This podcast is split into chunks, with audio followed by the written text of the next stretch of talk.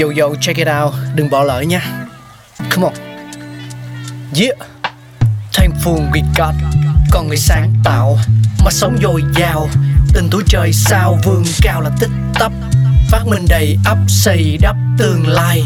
Có một không hai nhưng liệu có ai còn nhớ dùng? Xin được gửi lòng biết ơn vô hạn đến những con người không ngừng sáng tạo, mang đến những phát minh mới thay đổi cuộc sống. Thankful we got.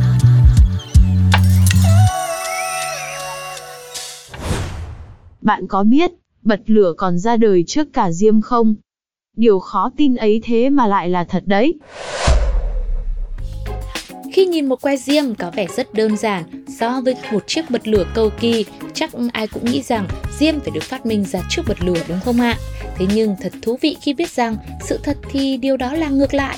Hóa ra bật lửa đã ra đời trước que diêm đầu tiên tận 3 năm cơ đấy.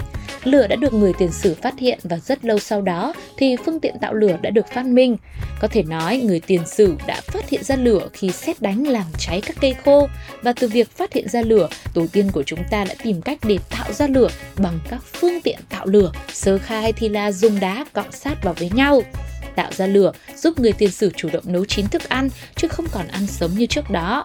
Không những thế, họ còn sử dụng ngọn lửa để sưởi ấm và thắp sáng khi ở chỗ tối, sử dụng lửa để săn bắt thú rừng. Mãi sau này, cùng với sự tiến hóa của loài người đã ra đời thêm nhiều phương tiện tạo lửa khác, hầu hết đều sử dụng ma sát là nguyên lý trong những phương tiện tạo lửa. Cho tới tận bây giờ, diêm và bật lửa vẫn là hai phương tiện tạo ra ngọn lửa bùng cháy một cách phổ biến nhất và hầu như ai cũng bất ngờ khi biết rằng bật lửa còn được ra đời trước cả diêm. Diêm thì xuất hiện trên trái đất từ năm 1826, còn chiếc bật lửa đầu tiên được ra đời là vào năm 1823. Tác giả của phát minh đó là Johann Wolfgang Doberan, nhà hóa học nổi tiếng của Đức. Ông là con của một người đánh xe ngựa, không có nhiều cơ hội để đi học chính thức. Vì vậy, ông đã học việc tại một hiệu thuốc bào chế vào năm 1794. Với tinh thần tự học của mình, ông đọc rất nhiều sách, tham dự các bài giảng khoa học, học thêm hóa học tại Strasbourg và rồi cuối cùng trở thành giáo sư hóa học và dược tại Đại học Jena vào năm 1810. Để ghi dấu nỗ lực trong phát minh và chế tạo của ông, nên chiếc bật lửa đầu tiên trên thế giới cũng có tên là bật lửa của Doberan. Và một điều thú vị nữa mà người ta còn gọi nó, đấy là đèn Doberan, bởi vì hình dáng của nó lại khá giống một chiếc đèn. Nhiều nhà khoa học cho rằng chiếc bật lửa này là ứng dụng thương mại đầu tiên của xúc tác dị thể. Từ năm 1823 đến năm 1880, loại đèn Doberan này được bán rộng rãi trên thị trường với tổng số lượng là hơn 1 triệu chiếc. Phần lớn là do Heinrich Gottfried Brickler sản xuất. Đây là một nhà sản xuất hộp quẹt lớn nhất trên thế giới, có trụ sở tại Thuringia, nước Đức. Loại hộp quẹt này có nhược điểm là kích thước lớn, lại sử dụng khí hydro, một loại khí rất nguy hiểm, cực kỳ nhạy cháy nên có thể tạo ra những vụ nổ. Trong trường hợp hít phải một lượng lớn loại khí này thì cũng có có thể dẫn tới việc thiếu oxy.